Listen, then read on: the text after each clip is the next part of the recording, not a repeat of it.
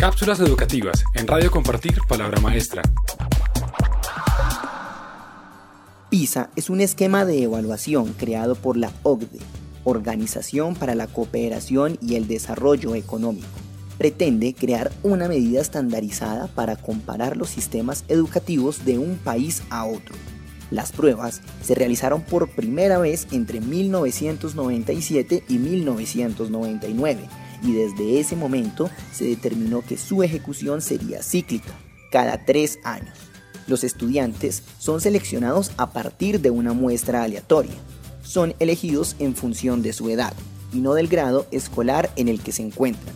Este sistema de evaluación se concentra en examinar las competencias, es decir, se busca medir a los jóvenes en cuanto a sus habilidades para analizar situaciones, resolver y solucionar problemas en escenarios a los que se podrían enfrentar en su vida adulta.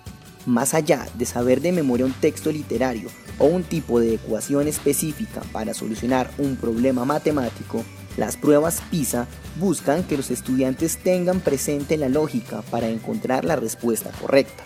Este diseño de preguntas se enfoca en tres competencias, competencia lectora, competencia matemática y competencia en el área de ciencias. La competencia lectora se enfoca en saber qué uso pueden darle los estudiantes a distintos tipos de texto para desarrollar su conocimiento, encontrar alguna información específica útil para su vida y participar en sociedad.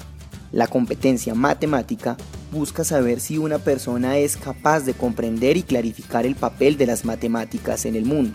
Por último, la competencia científica incluye los conocimientos científicos y el uso que de esos conocimientos haga un individuo para identificar preguntas, adquirir nuevos conocimientos, explicar los fenómenos científicos y sacar conclusiones basadas en evidencias.